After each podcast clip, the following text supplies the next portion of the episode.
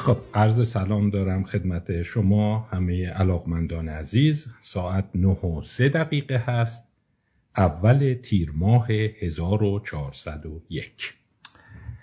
خب امروز با یک کتاب به نظر من خیلی جذاب، چون واقعا خود من رو تحت تاثیر قرار داد و احساس کردم که چقدر این کتاب انسانی، عاطفی و به نوعی میشه گفت دوست داشتنیه.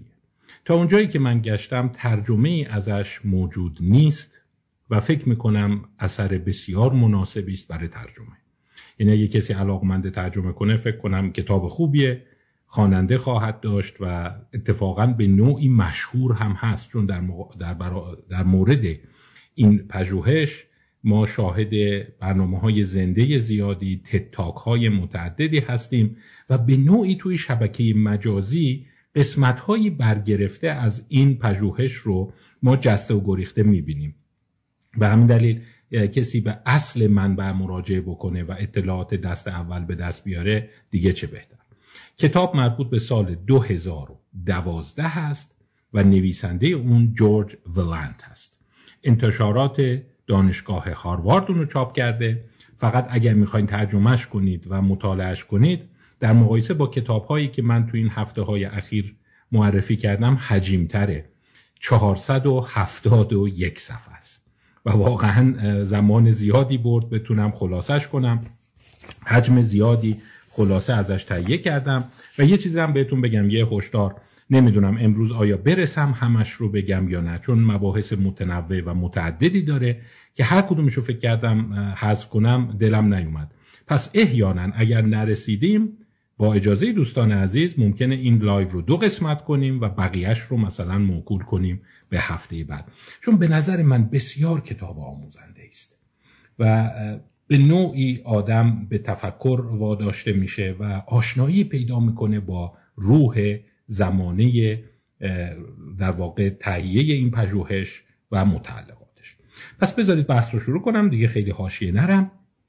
اول به معرفی جورج ویلنت بپردازم.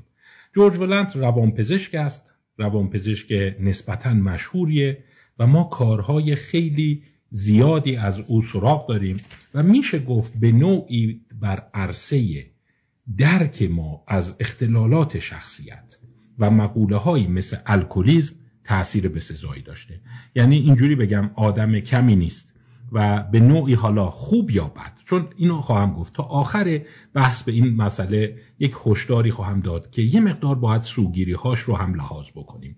یعنی باید حواسمون باشه و به راحتی همه چی رو که میگه نپذیریم. ولی من چند تا چیز خدمتتون بگم. جورج ویلنت روانپزشک است، استاد دانشگاه هاروارد و مدیر پروژه گرانت بوده که حالا راجع به این پروژه صحبت خواهم کرد. کارهای زیادی داره در زمینه مکانیزم‌های دفاعی. اصلا شما اگر به این کتاب درسی‌های روانشناسی و روانپزشکی مراجعه کنید و مباحثی که می‌بینید راجع به مثلا مکانیزم‌های دفاعی، مکانیزم دفاعی برون‌فکنی، آندوینگ، پروجکشن، نمیدونم ریاکشن فورمیشن، پاسیو اگریشن و این طبقه بندی‌های مختلف است، قسمت زیادیش کار اوست. البته این مکانیزم‌ها رو او اختراع یا تعریف نکرده، بلکه خوب جمع‌آوری کرده و خوب توضیح داده. توی کتاب‌های درسی اگر شما نگاه کنید مبحث مکانیزم‌های دفاعی رو بیشتر جورج ویلنت نوشته. تلفظ اسمش رو هم من گشتم تو یوتیوب و جاهای مختلف، اونجایی که باهاش صحبت می‌کردم، همین ویلنت هست. ویلنت نه از وایان می‌نویسنش ولی ویلنت خونده میشه. کار مهم دیگه‌ای که او کرده در زمینه اختلال شخصیت مرزی است. او یک صاحب نظر در زمینه اختلال شخصیت مرزی یا همون اختلال بوردرلاین و اصلا یک مقاله داره که این رو جزء مقالاتی هست که من به صورت اکید توصیه میکنم حتما بخونید. در Journal of Psychotherapy Practice and Research در واقع چاپ شده به سال 1992. یعنی اگر شما نگاه کنید مقاله تقریبا 30 سالشه. The beginning of wisdom is never calling a patient a borderline. شروع خرد آن است که هیچگاه یک بیمار را بوردرلاین یا اختلال مرزی ننامید. به قدری این استدلالاش قشنگه و جذابه که من امیدوارم اصلا بتونم این رو توی یک جلسه جدا هرجور شده خدمت دوستان ارائه بدم. خیلی قشنگ بحث میکنه که این چی شده، مد شده، مرتب رو مردم تشخیص میذارید، چند تا علامت رو میذاریم کنار هم، بعد میگه این اختلال شخصیته، این نمیدونم بایپولاره، این نمیدونم چیه. او یکی از مخالفان جدی این تشخیص گذاریای چند دقیقه‌ای وسطی است. یک روانپزشک عمیق هست. تحصیلاتش علاوه بر روانپزشکی روانکاوی هست و همین دلیله که تو مکانیسم‌های دفاعی و اختلالات شخصیت تبحر زیادی داره. یک حوزه مهم دیگر پژوهش او، دقت بفرمایید، مقوله خرد هست، ویزدم، که انسان خردمند چیه. چون میدونید الان سال هاست که پژوهش هایی داره صورت میگیره که مثل اینکه خرد یک مقوله جدا از هوش هست. هوش رو ما با تست‌های هوش اندازه گیری میکنیم، به قدرت استدلال ریاضی، چرخش فضایی اجسام و استنتاج‌های منطقی برمیگرده. ولی آنچه که در زندگی افراد موفق، افراد صاحب نظر رو جدا میکنه از بقیه، داشتن نوعی خرد و خردورزی است، ویزدم، که او پژوهش‌های زیادی در مورد این کرده که آدم خردمند چیه، به کی میگی خیلی اهل خرده، و طبعا با هوش خیلی ارتباط نداره. یک مفاهیم دیگه است، جست و گریخته به اون اشاره خواهم کرد. اگر دوست دارید بیشتر راجع به خرد بدونید، ژورنال کلاب شماره 14 از مجموعه ژورنال کلاب های بیمارستان روزبه به سال 1400 تعلق به خرد داره. بخشایی از دیدگاه های جورج ولنت رو بحث کردیم، مونیکا آردلت رو بحث کردیم، پرسشنامه های خرد و خرد سنجی رو معرفی کردم. این رو میتونید تو یوتیوب ببینید. و باز چهارمین کار برجسته جورج ولنت مقوله الکلیسم است. او در زمینه اختلالات مصرف الکل یک صاحب نظر تلقی میشه. کتاب‌ها و مقالات زیادی داره در مورد اینکه کی الکلیک میشه، چرا افراد الکلیک میشن و الکلیسم چگونه بهبود پیدا میکنه. خب پس آدم خردی نیست، منتها باید حواسمون باشه که نکنه یک سری سوگیری در مورد این پژوهش توش باشه. باز نکته دیگه رو الان یادآوری کنم، الان جورج ولنت 88 سالشه. زمانی که این کتاب رو نوشته 78 سال. پس این اعداد تو ذهنتون باشه چون کاربرد داره و مهم است. اما این کتاب راجبه چیه؟ این کتاب راجبه در واقع The Men of Harvard Grant Study هست. یک مطالعه هست. یه مقدار دوستانی که به عدد و تاریخ علاقه ندارن متاسفانه باید اینجا یا یادداشت بردارن یا یک جور ذهنشون رو جمع کنن، چون این عددها مهمه تو نتیجه گیری های ما، تو بحث ما و خلاصه کردن کتاب اهمیت داره. مطالعه هاروارد، مطالعه طولی بزرگسالی هاروارد، سال 1938 آغاز میشه. 1938 یعنی تقریبا یک سال قبل از شروع جنگ جهانی دوم. خب با این حساب اگر گفتم جورج ولنت الان 88 سالشه، اون زمان جورج ولنت 4 سالش بوده. خودش هم میگه من مدیر پروژه‌ای شدم که زمان این که افراد وارد این پروژه میشدن من توی مهد کودک بودم و اینا وارد دانشگاه هاروارد شده بودن. داستان به این صورته که 1938 39 40 41 تا 44 تقریبا یه دوره 6 ساله شروع میکنند هر سال معاونت دانشجویی دانشگاه هاروارد به همراه دانشکده بهداشت یک چیزی حدود 60-70 تا دانشجو رو جدا میکنند و قرار میشه که به صورت منسجم و دقیق اینا رو دنبال کنند و در واقع یک مطالعه طولی بوده و بیان اینا رو به صورت خیلی مبسوط بررسی کنند، صفات روانیشون رو، هوششون رو، مسائل خانوادگیشون رو، مسائل شخصیتیشون رو، رفتارهاشون رو، نمراتشون رو، کارهایی که میکنن، رفتارهای مشکل آفرینی که دارن، موفقیتهایی که به دست میارن و این رو زیر نظر بگیرن. حالا اسم پروژه به این صورت هست، رو جلد کتابم هست، هاروارد گرانت استادی. اون گرانتش جالبه. گرانت یک مجموعه سوپرمارکت ها و در واقع میشه گفت خرده فروشی های زنجیره‌ای تو آمریکا بوده که رئیس اون یا صاحب اون به عنوان حالا یک خیر یا علاقمند به مباحث علمی بخشی از بودجه پژوهشی تر رو تقبل میکنه. خب اینم باز یه نکته جالبه که شما میبینی سرمایه‌داران گاهی اقدامات بسیار زیبایی انجام میدن. یعنی شما کار خیرش این بوده که بیایم یه تعدادی از این دانشجوها رو دنبال کنیم، ببینیم کیا تو زندگی موفق میشن، کیا تو زندگی زمین میخورن، کیا ترقی میکنن، ازدواجشون چی جور میشه، شغلشون چی میشه، آیندهشون چی میشه. و بخشی از بودجه طرح رو اون داده، برای همین اسمش هاروارد گرانت استادی هست. اون گرانت اشاره داره به اون صاحب فروشگاه‌های زنجیره.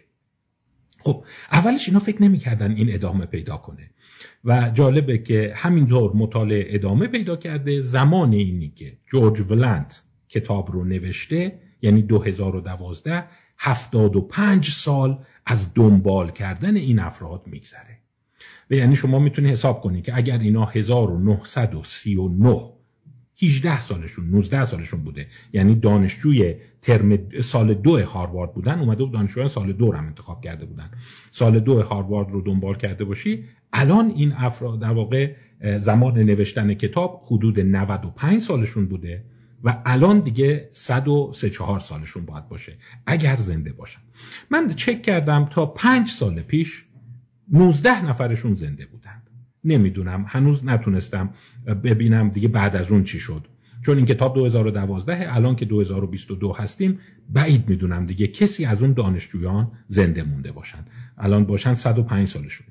ولی این اومده ببین 75 سال لااقل دنبال کردن اینها رو به صورت مبسوط بررسی کرده.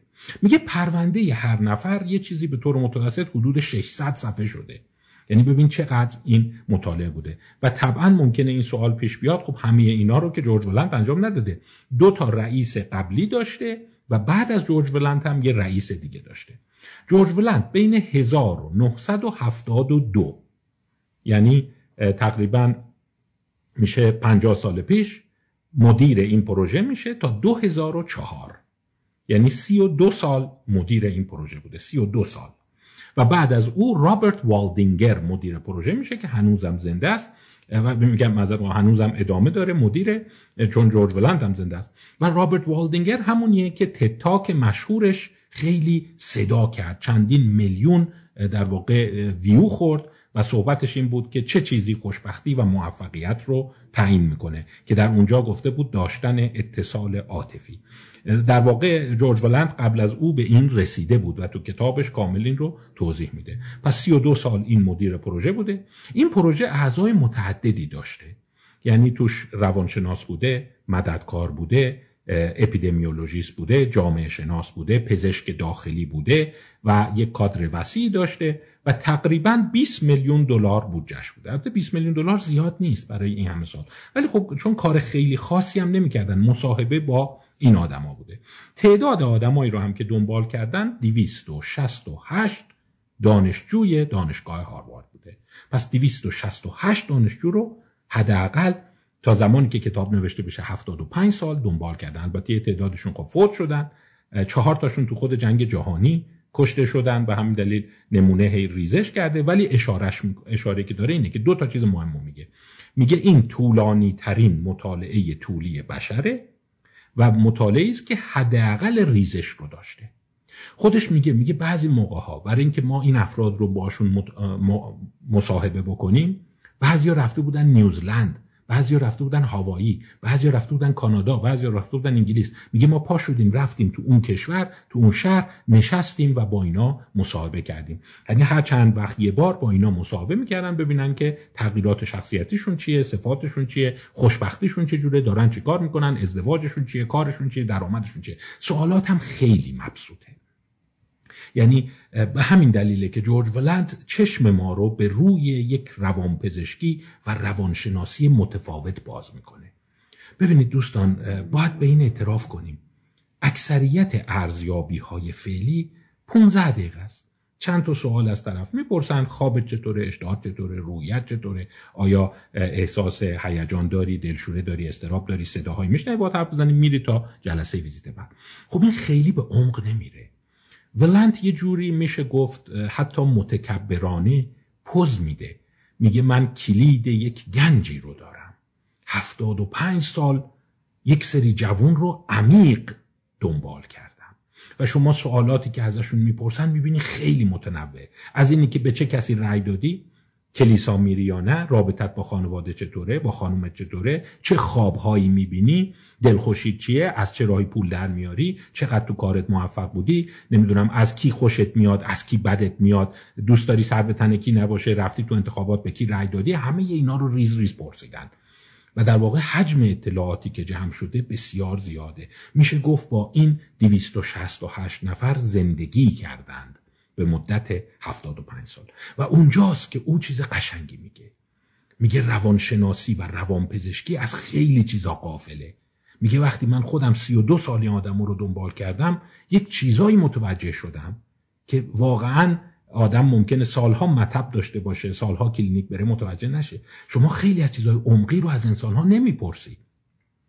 بیشتر یک برش کوتاه هست. این با اینا زندگی کرده، با اینا رشد کرده و به همین دلیل من فکر میکنم که یافته های او رو باید با دیده احترام و تحسین نگاه کرد و بسیار آموزنده است. برای همین من دارم برای این کتاب یه ذره تبلیغ میکنم، چون حس میکنم یک جور معکوس کردن اون جریان ساده انگاری است که من باش مخالفم. شما دیدین متاسفانه افراد یکی دو ترم که درس میخونن یه سری علائم هم تو DSM خیلی شسته رفته نوشته، زود شروع میکنن رو مردم تشخیص گذاشتن، این ADHD، این اختلال مرزیه، این نارسیسیسته، این شخصیت نمیدونم اجتنابی داره، این افسرده است و بعد یک برش سطحی از انسان ها میبینن و چون جذابه. مثلا شما فرض کن حس میکنی تو 5 دقیقه متوجه شدی شخصیت این طرف چیه، زندگیش چیه، یا ایراد ازدواجش کجاست، یا چرا تو زندگی موفق نیست، و بعد هم یه احساس علامه بودن به خود افراد میده، هم شروع میکنی برچسب زدن و انگ زدن رو افراد دیگه و میشه گفت نوعی علم درست میشه که خیلی طرفدار داره، جذابه، ولی پشتش تو خالیه. حالا من مثال‌هایی رو خواهم زد، امیدوارم فرصت بشه. میگم بذارین خودتون آماده کنیم این جلسه 2 شماره 2 داشته باشه که یه جاهایی اصلا شما می‌بینی که وقتی یه آدمو 10 سال 20 سال 30 سال دنبال می‌کنی، اصلا یه جنبه‌هایی از اون رو کشف می‌کنی که امکان نداشته کشف کنی. من مثال‌هایی براتون بزنم، حالا جست و گریخته شروع می‌کنم مثال زدن.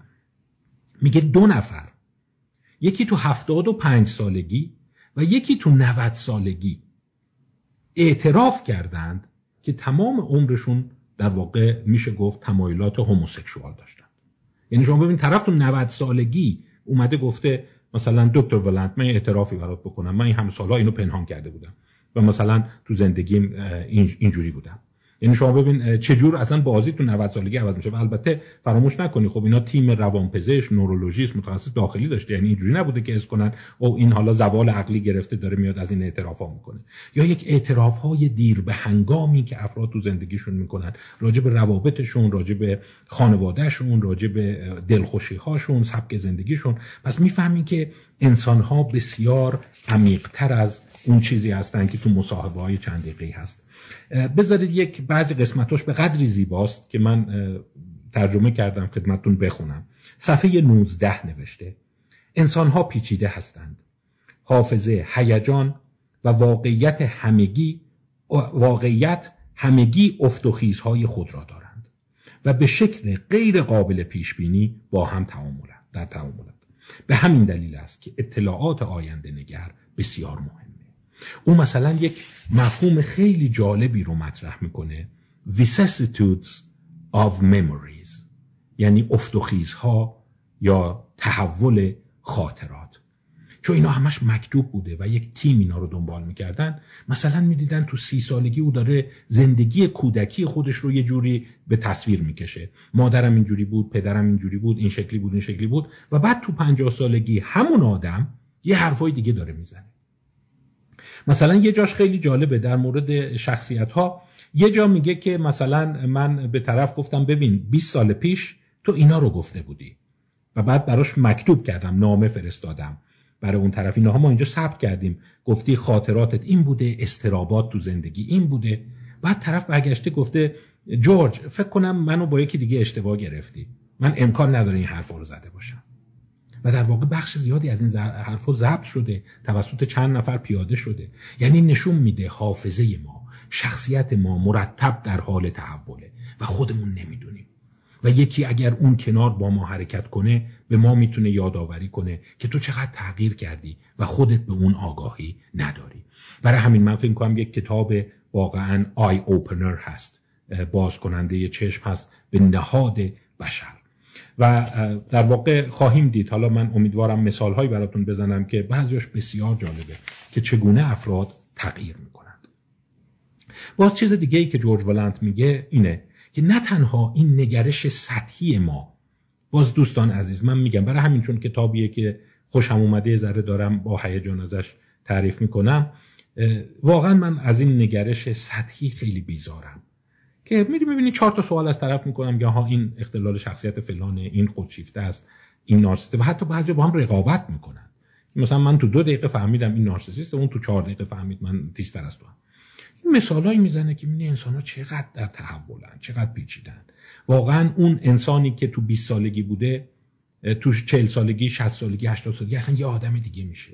منتها همشون این تصور رو دارن که نه من اینجوری نبودم، من این شکلی شدم، ولی یه تیم مستقل وقتی اینا رو مستند کردیم که تو اینجوری بودی بابا، تو میگی اصلا دشمن درجه که مادرت بوده. یه جا حالا مثال خواهم زد، مثلا ببین خیلی هم آزمون‌ها زیاد بوده، فقط مصاحبه نبوده، مثلا تداعی لغات بوده، پر کردن جملات بوده. مثلا طرف یه جمله‌هاش این بوده when he thought of his mother چند تا نقطه. مثلا گفتن هر چی به ذهنت میرسه تداعیت رو بنویس. وقتی او به مادرش فکر کرد چند تا نقطه. بعد طرف مثلا نوشته بوده استفراغش گرفت.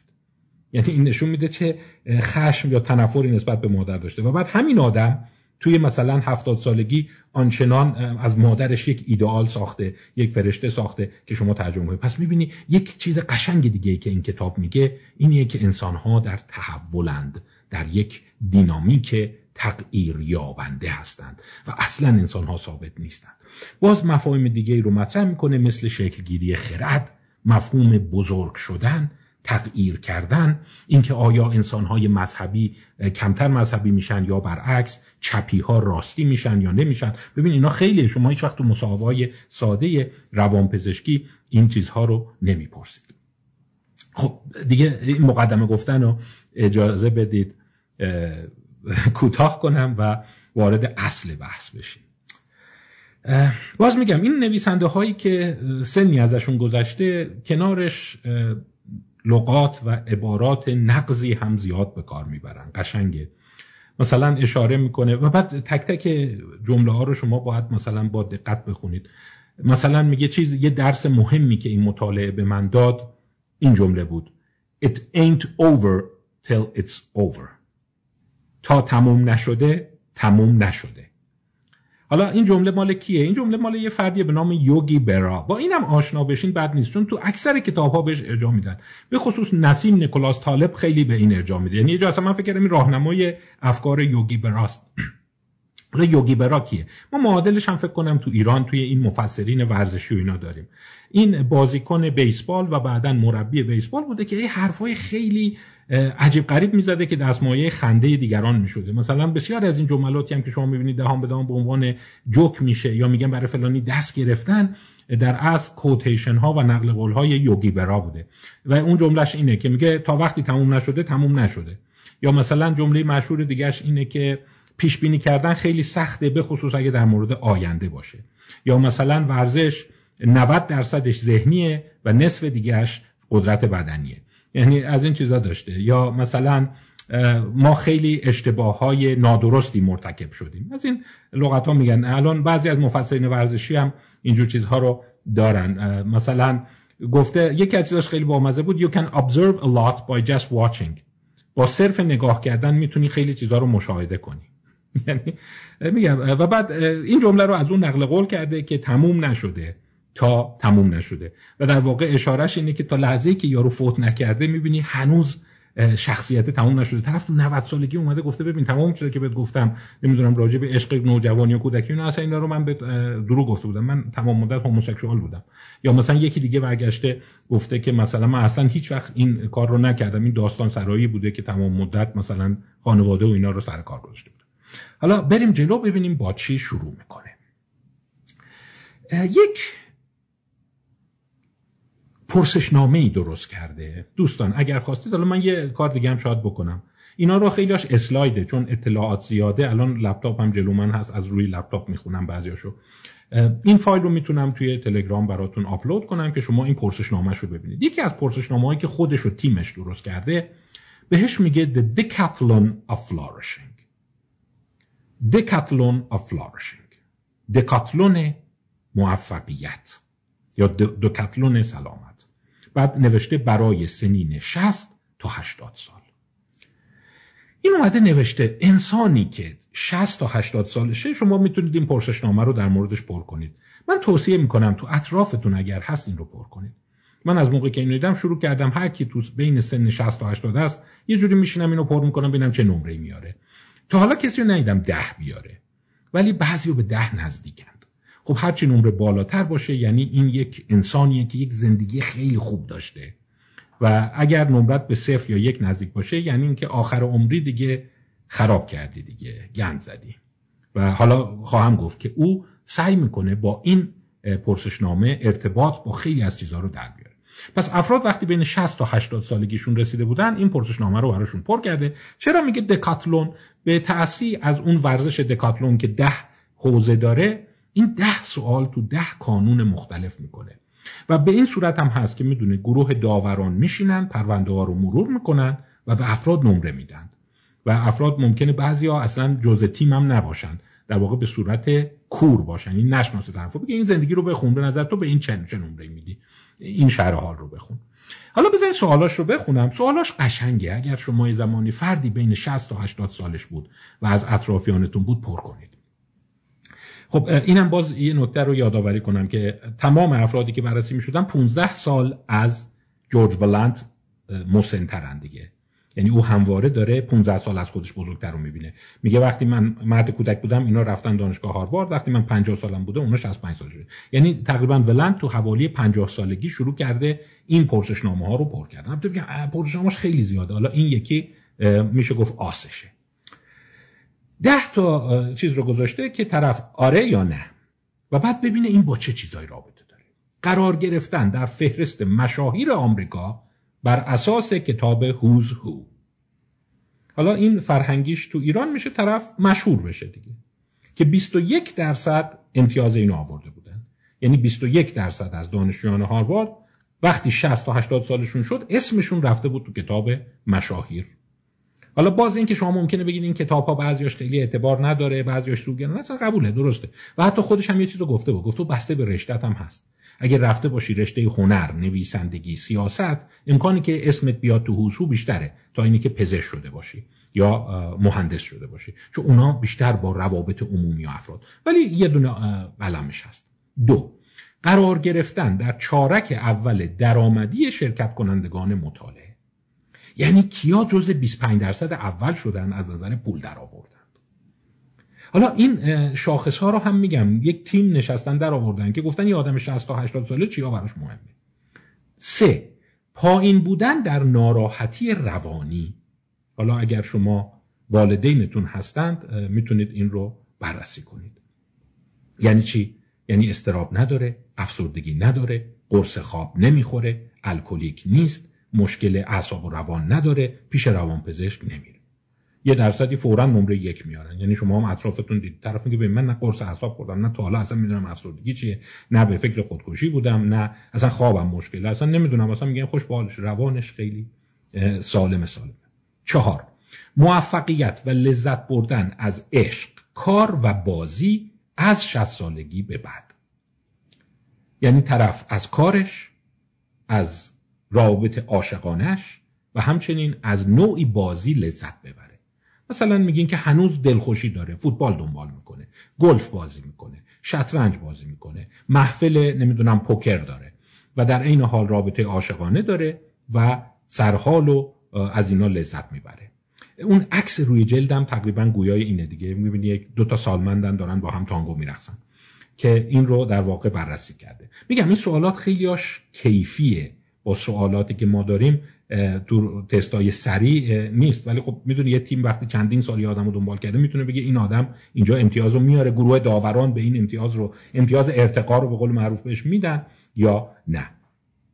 پس موفقیت و این میدونی به اون مفهوم فرویدی برمیگرده. یه جمله هست که انسان موفق یا یک آدمی که به سن سالمندی میرسه موفق، توانایی عشق ورزیدن و کار کردن، در واقع لیبن اون آربایتن.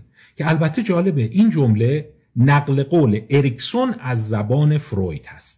شما همه جا شنیدید انسان موفق کیه؟ چیزی نیست جز توانایی عشق ورزیدن و لذت بردن از کار. این جمله رو اریکسون از فروید نقل قول کرده که در واقع گفته، من مثل اینا که روایت میکنم میگم فروید به من گفته بود که این در واقع مسئله انسان سالم اینه و این به نوعی به او برمیگرده. شماره 5، سلامت ذهنی فیزیکی، سلامت ذهنی یا درونی فیزیکی در 75 سالگی. یعنی تو 75 سالگی ازش بپرسن بدنت چطوره بگه خوبم، نه اینی که واقعا تستا نشون بدن، خودش بگه از بدنم راضیم. ابجکتیوش نه، درونیش. ببین یه دست همش قور میزنم، ببین آرتروز دارم، کمرم درد میکنه، قندم بالاست، بدبختم، مشکل دارم، همه جام درد میکنه. یکی دیگه میگه نه خوبم. حتی ممکنه هنوز مریضی داشته باشه، بگم ببین دیسک داری، فشار خون داری، نه خوبم، خوشبختانه اوکی. شماره 6، سلامت عینی و ذهنی، روانی و بدنی در 80 سالگی. یعنی تو 80 سالگی هم سلامت درونی داشته باشه، هم سلامت فیزیکی. یعنی کبدش سالم باشه، قلبش سالم باشه. حالا ممکنه شما بگین این چه ربطی به خوشبختی داره، ولی خب داره دیگه. میدونین طول عمر و اینی که تو 80 سالگی افراد بدنشون ریزش نکرده باشه مهمه. تسلط بر مرحله اریکسونی زایایی و بخشندگی. این جالبه. میگن افراد وقتی 60 تا 80 سالشون میشه آیا خیرش به کسی میرسه یا نه؟ آیا دور و ور یک حالت خیرمآب، کمک کننده به دیگران داره یا نه فقط داره مال جمع میکنه؟ حالا این خیرش میرسه میتونه خیر اقتصادی باشه، میتونه یه مؤسسه خیریه دایر کرده باشه، میتونه کتاب بنویسه برای دیگران، میتونه برای دیگران مثلا آموزش بده. یکی میبینه 70 سالشه هنوز داره تدریس میکنه و تعدادی دانشجو دور و برشن و در واقع این یعنی جنراتیویتی، این ترجمه جنراتیویتی هست. در مقابل یه عده میبینه هیچ زایایی ندارند، فقط حقوق میگیره، پول جمع میکنه. پولش هم اینکه پول جمع کنی زایایی نیست، اینکه بتونی به دیگران کمک کنی. تعریف اریکسونی جنراتیویتی یعنی به نسل بعد من بتونم خیرم برسه. و حواست باشه نسل بعد منظور فرزندان شما نیست. این قاعده است. یعنی اگه هی داری برای فرزندات پول جمع میکنی، برای فرزندات داری نمیدونم زیر ساخت میذاری، اون جنراتیویتی نیست، باید غیر فرزندت باشه. اینایی که راجع به عمر موفق صحبت میکنن میگن یه کسی که میراث ماندگار برای بقیه میذاره، یه چیزی برای غیر فرزنداش میذاره. 8، وجود حمایت اجتماعی به غیر از زن و فرزندان بین 60 تا 75 سالگی. یعنی وقتی 60 تا 75 سالته کسی غیر زنت و بچه هات دور و برتو گرفتن بهت کمک میکنند یا نه؟ نه اینکه نیازمند باشی، یا یعنی که دوستت داشته باشند. یعنی جالبه اگر مریضی فقط بچه هات نگرانتن یا شاگردات هم نگرانتن، همکارات هم نگرانتن، کارمندات هم نگرانتن. استاد میشه کمکی بهت بکنیم، کاری هست برات انجام بدیم، ببریمت دکتر. یعنی آیا حمایت اجتماعیش فقط منوط و منحصر به فرزند و زنشه یا دیگران هم میخوان بهش کمک کنن؟ مفهوم قشنگیه. میبینی بعضیا اینقدر میشه گفت خست دارن، بسته هستن که میگن جز بچهای خودش هیچکی اصلا علاقه بهش نداشت. ولی یکی دیگه میبینی اصلا همه براش بال میزنن، حالا سیاستمدار باشه، نویسنده باشه، میبینی همه دوستش دارن، نگرانشن، راه میافتن به کمکش بیان. این نکته مهمش بوده. شماره 9، بودن در ازدواج خوب بین 60 تا 85 سالگی. یعنی تو 60 یا 85 سالگی آیا روابط میشه گفت شریک زندگی خوبی داره یا نه؟ همش قهر و قهرکشی، مجرد تنها مونده، یا فرض کنید که نه توی یک رابطه پایداره. و اشاره میکنه میگه ممکنه ازدواج دومش باشه یا میتونه یک نوع همزیستی باشه، نیازی نیست حتما همسر عقدی طرف باشه. در واقع یکی تو زندگیشه که پارتنرشه دیگه و خیلی با هم متحدن. و شماره 10، نزدیک بودن به کودکان بین 60 تا 75 سالگی. 60 تا 75 سالگی بیشتر بچه‌هاش باش قهرن، ولش کردن، نمیخوان ببیننش، یا اینکه حسابی دنبال پدر هستن. یعنی یه جوری صحنه رو تجسم کن و در نظر بگیر بعضی از اینا هم فوت شدن، اونایی که فوت شدن هم باز نمره دادن، که اون لحظات آخر زندگی زنش، بچه‌ش، غیر از اینا دیگران پشتش بودن، دوستش داشتن، دل براش سوزوندن، حمایت کردن و احساس کردن که این دین به گردنشون داره، یا اینی که نه تنهاست. اون هرچی اون حلقه کوتاه‌تر بشه، بسته‌تر بشه، عنصر کمتری است. این دکاتلونشه که این دکاتلون رو در واقع هسته اولیه کتاب گذاشته و میشه فکر کرد در واقع اون زمانی هم که جورج ولنت مسئول پروژه هست، این افراد از 50 سالگی دارن وارد 60 تا 70 تا 80 میشه، یعنی تو اون 32 سال داره این رو میکنه. چند تا نکته فراموش کردم خدمتتون بگم. یکی این که چرا همه اینا مردن؟ اینا همه مردهای سفیدپوست دانشگاه هاروارد. میگه تعارف نداریم. 1938 اینجوری بوده.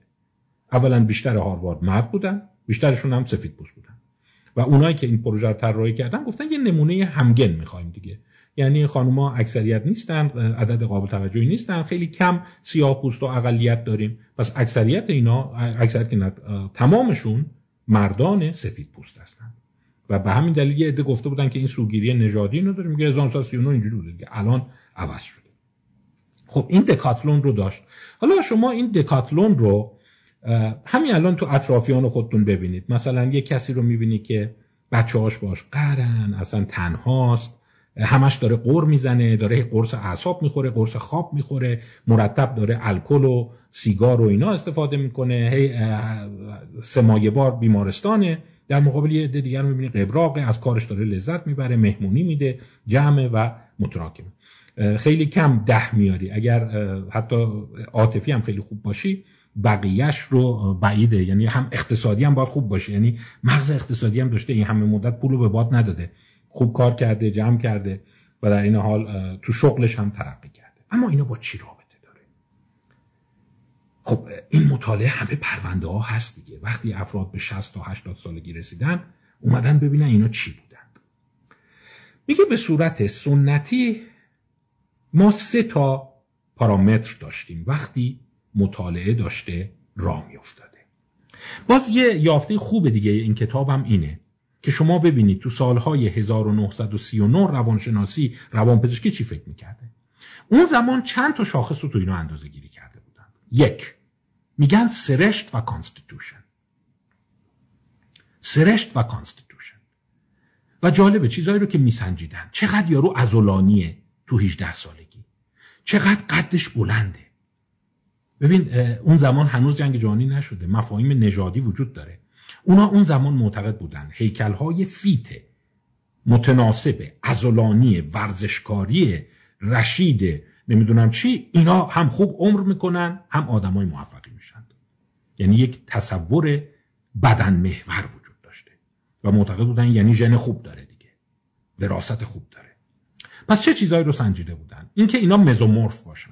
میدونی اون زمان به تأثیر از کرچمر معتقد بودن انسان‌ها یا اندومورفن، اینا این که چاقن و چربی دارن، یا اکتومورفن، این لاغرای استخوانی پوستی، و یا مزومورفن، اون عضلانی‌های ورزشکار. این یه شاخص بوده. ماسکولین بادی بیلت، اینه که بدنت عضلانی باشه. قدرت بدنی بالا، قدرت ورزشی، توان دویدن روی تردمیل. یعنی ببین 1939 اینا حتی اینا رو هم سنجیده بودن، طرف چقدر میتونه تردمیل بدوه. و شما یه تست هاروارد شنیدین؟ هاروارد استپ تست. اونایی که ورزشکاران میدونن، من دقیق الان یادم نیست چیه، ولی یه سکو میذارن بعد بپری روش بیای پایین، بپری روش بیای پایین، بپری روش بیای پایین، و در واقع اصلا اسمش روشه، دانشگاه هاروارد. این جزء مطالعه بوده. یعنی یکی از ابداعاتش این بوده که ببینن اینا چقدر میتونن بپرن پایین بالا. و فکر میکردن کسی که تو 19 سالگی انرژیش زیاده، پایین بالا میپره، عضلانیه، در واقع ورزشکاریه، خوشهیکله، لابد تا 90 سالگی خوب میره دیگه. معتقد بودن سرشت خوب، همون ژن خوب که میگن. اجتماعی بودن و خیلی محبوب بودن. طول عمر والدین، پدر مادرت چقدر عمر کردن، چون اگر سرشتت خوب باشه، ژنات خوب باشه، اونا هم باید اینجوری باشن دیگه. داشتن بستگان الکلیک، داشتن بستگان افسرده و سرشت دوران کودکی، اینا جز شاخصهای سرشتی بوده. پس این یه عنصر بوده. جوابی که هست خیلی جالبه. تقریبا هیچ کدام از اینها با نمره دکاتلون در 60 تا 80 سالگی ارتباط نداشتند. پس خبر خوب، عذر میخوام حالا یه ذره سریع‌تر میگم، اگر شما در نوجوانی و جوانی لاغرو و یه ذره ریقو و یا مثلا بد هیکل بودیم، میگم همش نمیدونم گوشتالو بودم، عضله‌ای نبودم، او اصلا به ورزش علاقه نداشتم، همیشه یه جا میشستم، 60 تا 80 سالگی اون شاخص خوشبختیت خیلی تحت تاثیر قرار نخواهد گرفت. پس خیلی چیزی تو اینجا ندیدند. به غیر از اینکه یه ذره روحیه ورزشکاری اثر مختصری داشت و گفتن شاید اون عناصر روانی باشه. دومین چیزی که اون زمان فکر می‌کردن مهمه، یعنی 1939 اینا رو سنجیدن، حالا در واقع 60 سال بعد میخوان ببینن.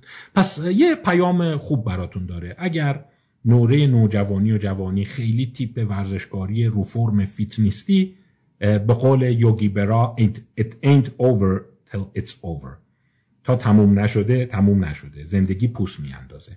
برای همین یکی از اصطلاحاتی که زیاد به کار میبره کرم ابریشم و پروانه است. میگه خیلی‌ها یه دفعه مثلا رو 40 سالگی رو فرم اومدن. اونی که میبینی توی 20 سالگی اصلا بدنش همیشه مریض حال و یه پاش تو بهداری دانشگاه بود و نمیدونم تنگی نفس داشت و 4 قدم میدوید ضعف میرفت سرش، اون تو 80 سالگی الان داره تانگو میرقصه، سر حال خانواده‌ام دورشه، و برعکس اون یکی عضلایی قهرمانی تو 50 سالگی سکته کرده و فوت شده. پس این یه نکته دومی که سنجیدن این بوده. شاخص‌های اجتماعی، وضعیت تحصیلی پدر، مادر و همچنین کلاس اجتماعی، جزء پولداران هستی، خانواده مرفه سفید پوست پولداری یا یک سفید پوست کارگری هستی. هیچ کدام از اینها هم بین دکاتلون 60 تا 80 ارتباطی پیدا نشد. عزیزان من اینجا نگه دارید. پس موقعیت اجتماعی، طبقه اجتماعی شما در مطالعه هاروارد تأثیری نداشت به اینی که تو 60 تا 80 سالگی به کجا برسید. گفتم با خوشدار نگاه کنیم. اگه یادتون باشه من قبلا کتابی رو معرفی کردم، منشأ خوشبختی، Origins of Happiness.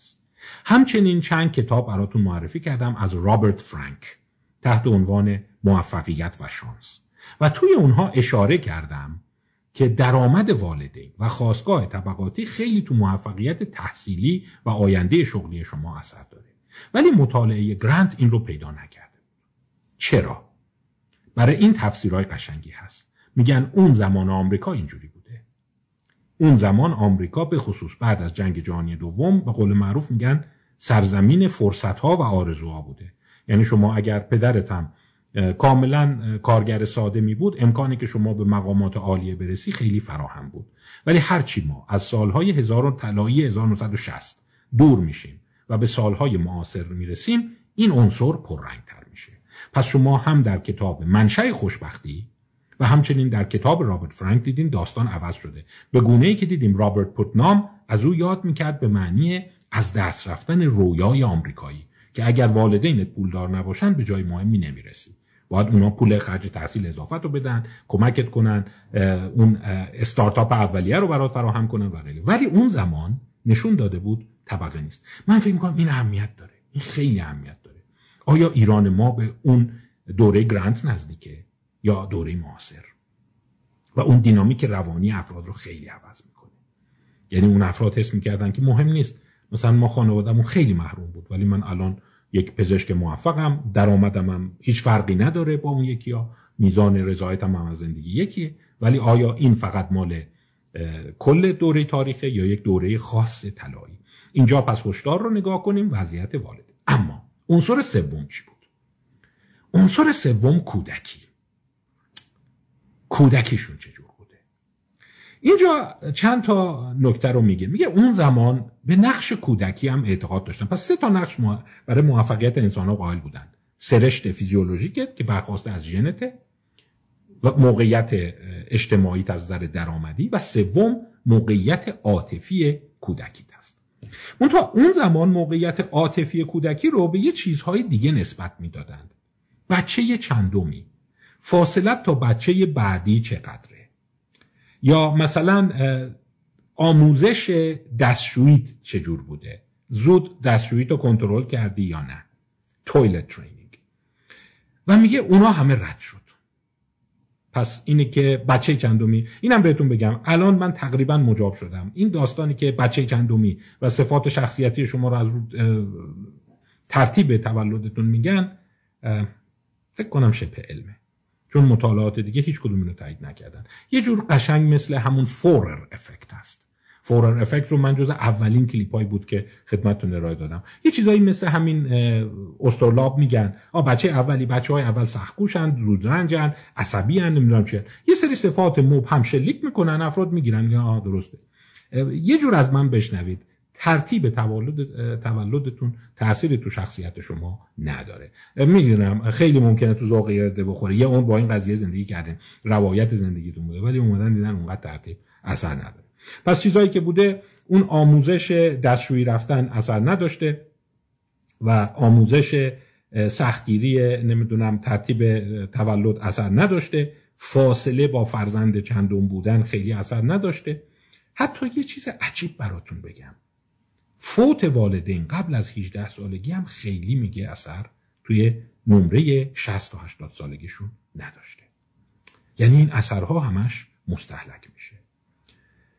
از فردی نام میبره به نام ارنست هوتون که میگه اون زمان اون واضح این قضیه رو بررسی کرده بود، چون میدونی فروید معتقد بود که اینی که کاراکتر طرف اورال برمیاد، مقعدی میشه یا مراحل بعدی هست، قسمت مهمیش به اون کنترل مدفوع و یادگیری کنترل مدفوع هست.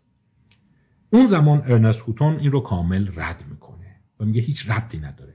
اونی که نمیدونم به قول اینا میگن پیپیشو خیلی سخت نگر میداشته، یکی دیگه خیلی زود پوشکو ازش گرفتن، اینا هیچ ربطی به موفقیت و آینده زندگیش نداره. پس اون دوره کودکی چی بوده؟ یه چیزی در میاره از روش به نام کودکی گرم. حالا کودکی گرم چه هست رو من براتون الان سعی میکنم بخونم پرسشنامه ای رو که در آورده بودن.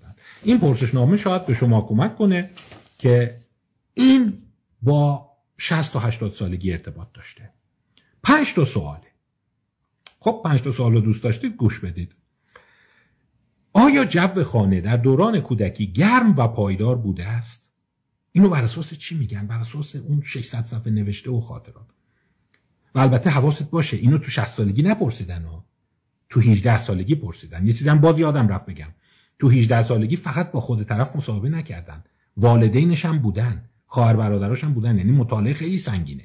اون زمان جمع‌بندی که کردن جو خانواده خوبه یا بده، یعنی الان دارن نوشته 60 سال پیش رو بهش رجوع میکنن و مصاحبه، یعنی این نیست که فقط یه آدم 18 ساله 19 ساله از کودکیش چی یادشه. آیا جو خانه در دوران کودکی گرم و پایدار بوده است؟ آیا رابطه پسر با پدرش گرم، تشویق کننده، حمایتگر و منجر به احساس استقلال و اعتماد به نفس بوده است؟ آیا رابطه پسر با مادرش گرم، تشویق کننده، حمایتگر و منجر شونده به حس استقلال و اعتماد به نفس بوده است؟ این سوال 3 شد. سوال 4ش جالبه. اون زمان در اون مصاحبه کننده، تیم مصاحبه کننده باید میگفتن آره یا نه. آیا آرزو داشتید در چنین محیطی بزرگ شوید؟ یعنی آیا محیط کودکی که این داره ترسیم میکنه، والدینش ترسیم میکنن، اینقدر جذاب هست که شما دوست داشته باشی ای کاش منم تو این خانواده بزرگ میشدم؟ و بالاخره سوال 5، آیا پسر حداقل با یکی از خواهر برادرها صمیمی بوده است یا نه؟ خب شما این 5 تا سوالو الان شاید دیر باشه، مگر اینکه 17 18 سالتون باشه جواب بدید که اوضاع چجوریه، یعنی جو صمیمیه، خوبه، پدر تحقیر کننده است یا حمایت کننده است، مادر تحقیر کننده است یا حمایت کننده است، و آیا دیگران میگن خوش به حالتون، کاش بس خانواده شما بود، خانواده همش دعواست، همش مسخره میکنن، همه با هم قهرن، ما خواهربردا صبح تا شب با هم گیس و گیس کشی داریم، نمیدونم چی میکنیم، اصلا جو خوبی نداریم. این مشاهده کردن که بیشترین ارتباط رو 60 سال بعد با دکاتلون داره. به عبارت دیگر کودکی گرم و صمیمی ابر سرمایه این افراد هست در طی 60 سال عمرشون. باز در اینجا چند تا چیز جالب میگه. اینو اگر خواستید به صورت نقل قول بنویسید، این خیلی کوتیشن قشنگیه. در مقایسه با خیلی از این نقل قولایی که شما میبینید منشأ علمی ندارند، من در آورده، یعنی نقل قول خیلی قشنگیه. میگه let me repeat myself. بذار تکرار کنم. صفحه 52 نوشته. تو زندگی شما what goes right is more important than what goes wrong. همین به جمله. به ظاهر از اون جمله‌های یوگی برایی است، ولی نه، یوگی برایی نیست. خیلی عمیقه. What goes right is more important than what goes wrong. صفحه 52 مکرر تو کتاب اینو تکرار کرده. در زندگی ما آنچه درست می رود و کار می کند مهمتر از آن چیزی است که به خطا می رود. یعنی چی؟ یعنی اینکه شما اون 5 تا رو فراهم کنی، توش هر خرابکاری بشه اونقدر مهم نیست. مثلا بعضیشون میگن آره پدر منو بعد وسط به خاطر اختلاس گرفتن، 2 سال رفت زندان. شما ممکنه بگی ای بدبختی، عجب فاجعه‌ای برات شد، خونمون سوخت، آتش گرفت، خونه سوخت، نمیدونم یه دفعه مادر بیمار شد، 6 ماه تمام تو رخت خواب افتاد، خواهرم تصادف کرد و تو تصادف فوت شد. اینا چیه؟ این all what goes wrong، همش بلاهاییه که سرت میاد. جملش خیلی معنوی و انسانیه. In life، در زندگی، what goes right is more important than what goes wrong. اگر شما اون پایه سالم رو داشته باشی، بلاهایی که روش سوار میشه خیلی اثر نمیکنند. میگه یکی از خلاصه هاییست که من از این 75 سال مطالعه یاد گرفتم. یعنی خونه‌ای بوده که پدر محبت می‌کرده، مادر محبت بوده، دعوا نمی‌کردیم، گرم و صمیمی بوده، ولی هی بدبختی برامون میومد. یه بار پدر دستگیر میشد، یه بار نمیدونم مادر تصادف میکرد، خواهر نمیدونم از محل کار اخراج میشد، خونمون رو دوز میزد، ورشکست میشدیم، نمیدونم خونه منفجر شد، نمیدونم دست مادرم قطع شد. ولی همه اینا چیزاییه که چی؟ what goes wrong، بلا میاد سر. ولی جمله خیلی قشنگش میگه خیلی نگران اون بلاها نباشه. اگر اون پایه درست باشه کاری نمیکنه. این یکی از جملاته. میگه let me repeat myself. بذار تکرار کنم. و من فکر میکنم اون دوستانی که میگه ما با بچه چجور رفتار کنیم چی کنیم، میگن شما اون پایه مطلوب رو فراهم کن، بقیهش رو خیلی نگران نباش. اتفاقای عجیب غریبی که تو زندگی ممکنه بیفته، بلاهایی که میاد. پس خیلی از شماها هفته قبل یادتونه یه مبحثی رو مطرح کردم 2 هفته قبل، تروما سازی از تجربه، traumatization of experience، یان هکینگ میگفت. این در همون راستاست. یعنی بعضیا میبینی به اون تجربه چسبیدن، میگه نمیدونم همه چی خوب بود، بعد 16 سالمون شد. تو این نوشته ها هست مثلا پدر چیز شد که از محل کار اختلاس کرده، رفت زندان، بعد همه ناراحت شدیم، همه به هم ریختیم. ولی دیده نه، اگر این پایه درست بوده اون اثر نکرد، افراد از توش در اومدند. پس اونایی که میگن ما با بچه‌مون چجور برخورد کنیم، اعتیاد پدر پیش میاد، نمیدونم یه اتفاقای دیگه میفته، میگن اون پایه مطلوب رو نگهدار، گودیناف. یادتونه اون مفهوم گودیناف رو که گفتم؟ مادر کافی، پدر کافی، نمیخواد شاهکار کنی. در واقع اون پایه محبت و ارتباط صمیمی و به هم احترام گذاشتن و این که تو خونه بودیم و پدر کار میکرد، مثلا خزانه خونه رو میداد، یه جور با هم دعوا نمی‌کردیم، اون کافیه. توش میتونه هزاران ماجراجویی عجیب غریب پیدا بشه. اونا بیشتر traumatization of experience، در صورتی که اصل قضیه کمک میکنه و میسازه. In your life what goes wrong, what goes right is more important than what goes wrong. یعنی بلاها اگر بیس خوب داشته باشی کاری نمیکنن. خب پس اون ارتباط پیدا کرده تا این سن. برای همینه که خلاصه این داستان میگه عاطفه، اتصال عاطفی است. حتی جالبه دیده اونایی که جو کودکی عاطفی خوبی داشتن درآمدشون هم بیشتر بوده، مدارج علمی رو هم بیشتر ترقی کردن و آخر سر گیر مشکلات عمده زندگی و بیماری‌های روانی افتادن. یعنی به عبارت دیگر کودکی شاد داره خودش رو خیلی پررنگ نشون میده. و کودکی شادی که نگران اون وقایع فاجعه باری که وسطاش ممکنه یه درمیون باشه نباشید. بیسش خوب باشه بقیهش رو هضم میکنه، تو دل خودش حل میکنه. باز میگه خب تو 50 سالگی هم یه پرسشنامه دیگه داره. و البته فراموش نکنید این پرسشنامه رو من الان دارم ساعتی میکنم. این پشتش میشستن، تیم میشستن، قضاوت میکردن، بگو ببینیم مثلا اینجا این خاطره رو نوشته، اینو نوشته، جنبندی چیه؟ اینکه پدرش خوب بوده یا بد بوده. جنبندی چیه؟ اینا باید با یک جنبندی باشه. 50 سالگی یه پرسشنامه دیگه دادن. این مال کی بود؟ کودکی. 50 سالگی، 60 تا 80 سالگی. اینم بد نیست که اینم پل واسط اون دوتاست و پیش بینی میکنه. این چیه؟ صمیمیت رو میرسونه. در واقع تو 50 سالگی صمیمیت و توجه به نیاز دیگران پل واسطی است بین کودکی شاد و عمر شاد. سوالای اینم با هم مرور کنیم، بد نیست. رابطه من با جنس مخالف منجر به حالاتی شده که مرا مضطرب می‌کند. این نمرش برعکسه. من اغلب فکر می‌کنم که از نظر جنسی و سکشوال انسان‌ها حیوان هستند. یعنی ببین اینایی که نسبت به یه تمی که توی نوشته‌های جورج والنت پررنگه، اونایی که نوعی جنسیت ستیزی دارند، از عشق و سکس و اینا نفرت دارند، همش چندششون میشه، دوری میکنن، مثلا این خیلی زشته، وای مردم چقدر کثیفن، مردم همه تو میذارن. باز اون عکسی که گذاشته معنی داره دیگه، اون مرده تو 80 سالگی داره تانگو میرقصه، اشاره حالا به اونم کرده که کی فعالیت سکشوالشون متوقف میشه، یعنی دیگه میگن بابا از ما گذشته دیگه، جوون نداره. و جالب بود اونی که دیرتر متوقف میشه باز دکاتلون بهتری میاره. من اغلب فکر میکنم که از نظر جنسی و سکشوال انسان ها حیوان هستن. اینا یعنی که همش یه احساس چندش به روابط جنسی دارن. من معمولا فکر میکنم که نیازهای من باید اول باشد. این به نوعی خودمحور بودن. دیگران احساس میکنن که من از رابطه جنسی هراس دارم. من به راحتی در علایق و منافع خودم غرق میشوم و وجود دیگران را فراموش میکنم. وقتی لازم باشد دیوار یا حصار و لاکی دور خودم میسازم و ارتباطم رو با بقیه قطع میکنم.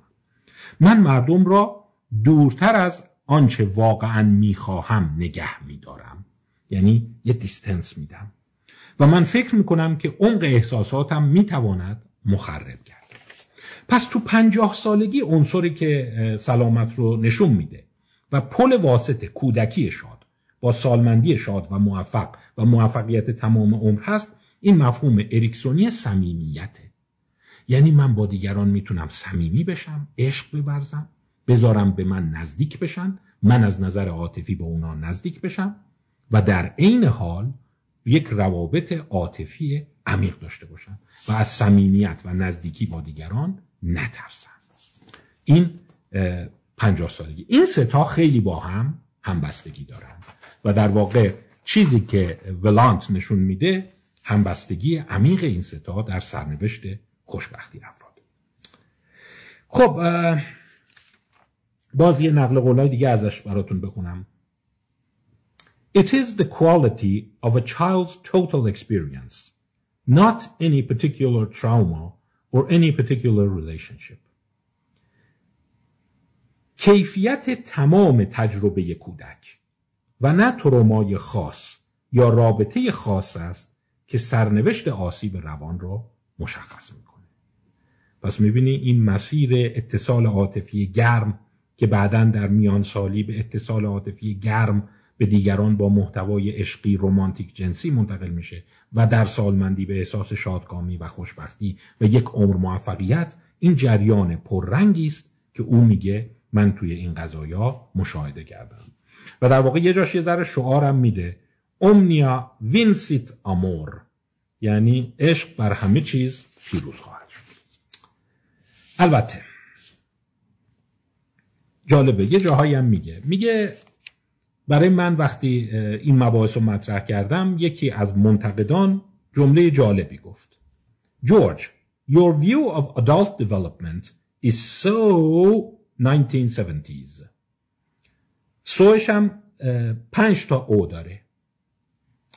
گفته جورج این نگاه تو به تکامل بزرگسالی خیلی با چند تا یه دهه 70 است. الان باید مثلا ارگانیک نگاه کنی، الان باید ترانسمیتر نگاه کنی، الان باید ژنتیک نگاه کنی. ولی او از مقام دفاع برمیاد، میگه نه خیر، اتفاقاً بسیاری از روانپزشکان و روانشناسان قدر تو دهه 70 بودند و اونا عمقی نگاه میکردن. درسته که صحبتشون خیلی ژنتیک و ترانسمیتر و دوپامین و سروتونین نبود، ولی دست کم نگیرشون. من اینجا کاملا باش موافقم. یعنی ما قولهایی در دهه 70 داشتیم که متاسفانه دیگه نیستند و اونا خیلی عمیق نگاه میکردن. یعنی 50 سال روی یه مسئله تمرکز داشتن، ولی الان شما بیشتر میبینی یک ملغمه از مقاله چاپ کنی و تونتون یه پرسشنامه درست کنی، بین 500 نفر استانداردش کنی، بعد بدی یه جای دیگه و عملاً میبینی دور خودشون میچرخن. او اشاره میکنه که میگه ما نوابغی توی دهه 70 داشتیم. از یکی از اینایی که نام میبره جروم کیگن هست. من راجع به جروم کیگن هم صحبت خواهم کرد. اونم یک مطالعه طولی در نوجوانان و کودکان داره و چیز جالبی که متوجه شده اینه بسیاری از کودکان مضطرب، بسیاری از نوجوانانی که اضطراب دارن، اعتماد به نفسشون پایینه، خیلی گوشه‌گیرن، ناگهان بزرگ میشن و شما میبینید در بزرگسالی یه جور دیگه میشن. فکر کنم اگر شما عضو این گروه‌های همکلاسی‌های دبیرستان و دانشگاهتون باشه اینو متوجه خواهی شد. فلانی که اینقدر گوشه‌گیر بود، خجالتی بود، الان چه عوض شده، اصلا عکس پروفایلش رو دیدیم نشناختیم. یا این یکی چرا اینقدر موهاش سفید شده؟ این یکی چرا اینقدر مثلا رفته تو خودش؟ این یکی خیلی رقابتی بود، الان بیشتر درویش شده. میگه آره همیناست. مطالعات طولی اینا رو نشون خواهد داد. پس یه عنصر خیلی پررنگی که او متوجه شده اتصال کودکی است که این اتصال کودکی خودش رو به صورت صمیمیت در بزرگسالی و عشق و موفقیت در سالمندی نشون میده.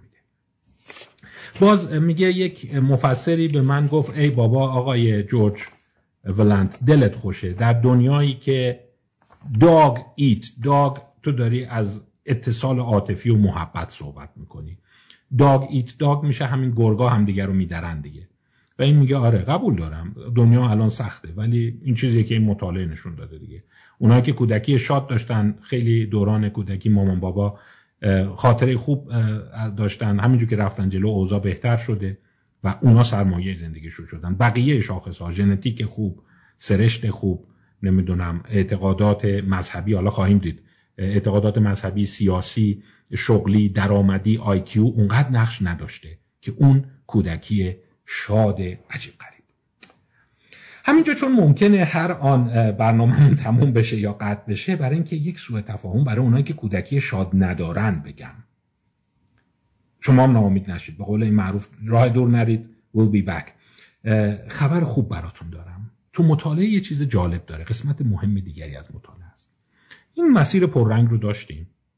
میگه علاوه بر اون عده زیادی دچار پدیده مچوریشن یا بلوغ میشند، بلوغ روانی، و حوالی 40 سالگی 50 سالگی شروع میکنن زخمهای کودکشون التیام پیدا کردن و نمره دکاتلونشون بالا رفتن.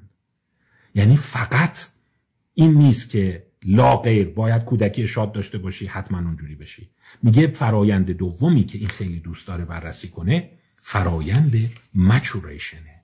چی میشه افراد رشد میکنن و میان بالا و در واقع این بلوغه توی یه عدم اتفاق میفته. باز چند تا اصطلاح و نکته دیگه داره، شاید بد نباشه با اونا آشنا بشیم. مثلا یه جایی میگه که ببین اونایی که عشق خیلی خوب تو کودکی داشتند، محبت داشتند، اتصال داشتند، ممکنه طی جوانی و میانسالی زنجیرشون آسیب ببینه و پاره بشه. به این مفهوم میگه deprivation، محرومیت.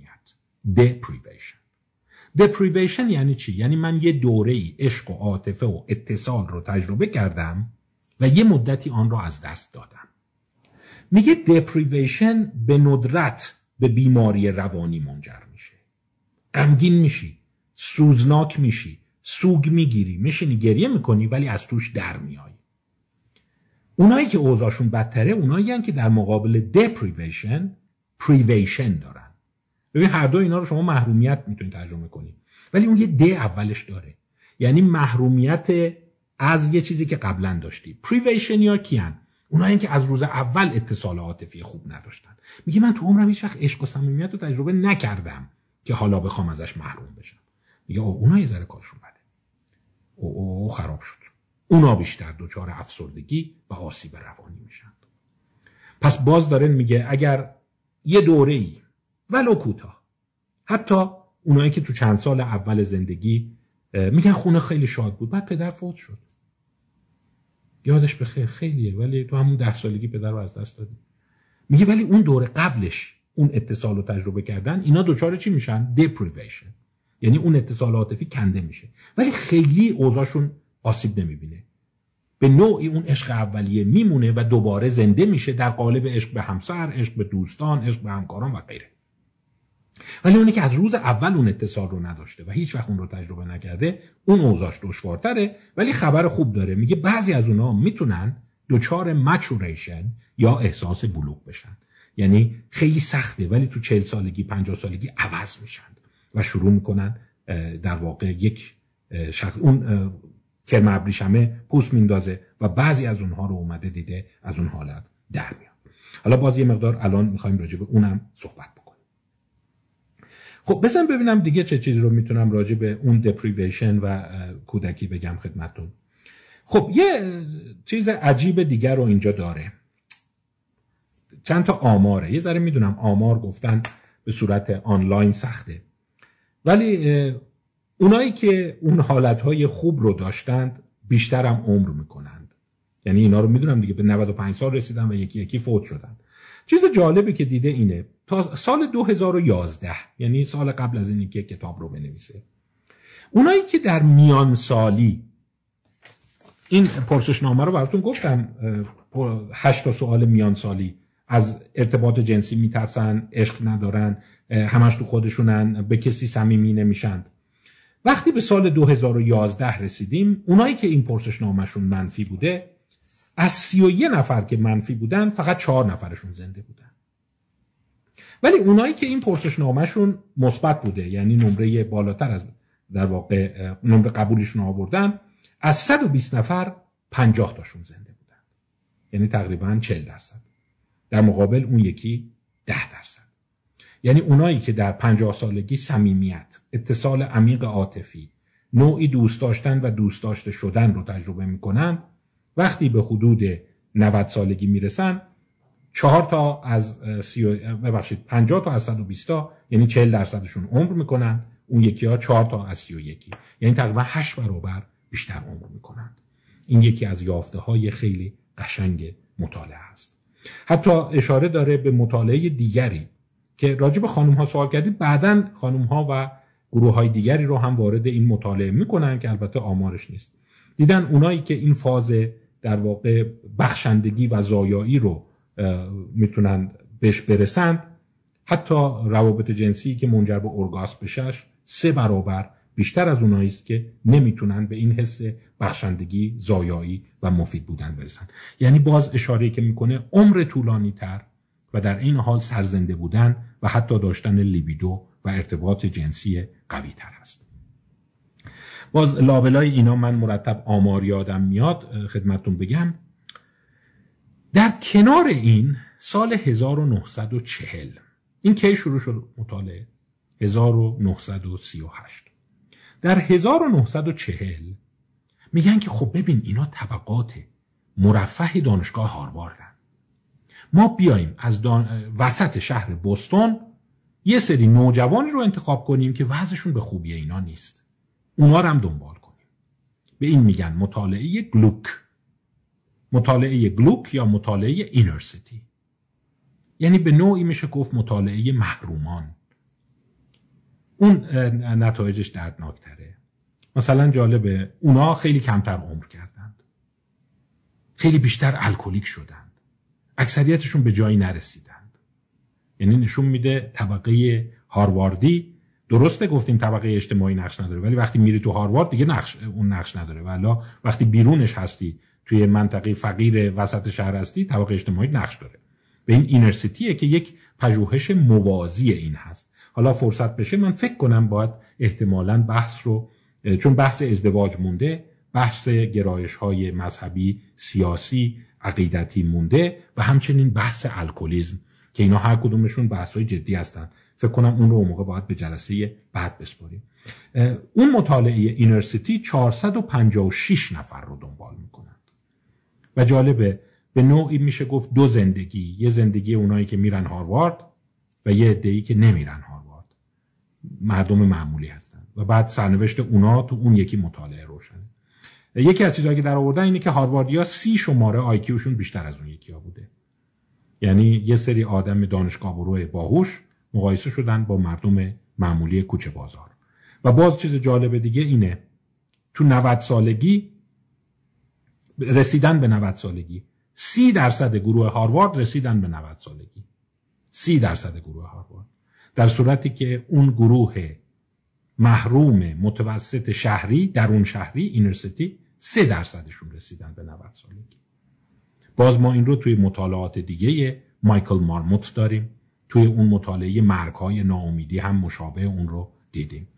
یعنی وقتی اون طبقه هاروارد برو منسجم دانشجویی 30%شون تا 90 سالگی رسیدن، در صورتی که گروه معمولی شهری فقط 3%شون تا 90 سالگی رسیدن.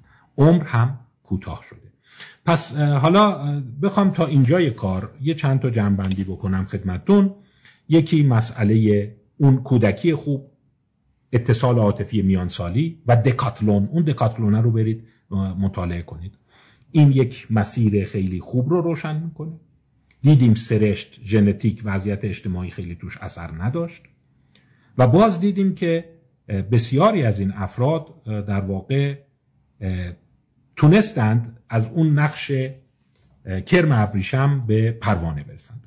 لابلای کتاب زندگی بعضیا رو هم نام برده. من بذارید حالا تو فرصت باقی مونده یکی دو تا از اینا رو بخونم، بقیه داستان رو بذاریم هفته بعد، چون به نظر من ازدواج، رابطه جنسی، نگرش‌های محافظه‌کارانه این خیلی جالبه. اون بحثش خیلی قشنگ بود که یه سری از اینا اومده بود دیدن راست افراطی، محافظه‌کار، نجات پرست، سرسخت، خیلی معتقدن سیاها رو نباید تحویل بگیریم، رای دادن به ریچارد نیکسون، طرفدارای جنگ ویتنام، یعنی اینا رو هم ازشون پرسیده بودن.